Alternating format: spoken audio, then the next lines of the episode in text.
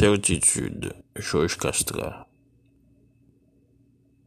Ce n'est pas avec de l'encre que je t'écris, c'est avec ma voix de tambour, assiégée par des chutes de pierre. Je n'appartiens pas au temps des grammairiens, mais à celui de l'éloquence étouffée. Aime-moi comme une maison qui brûle.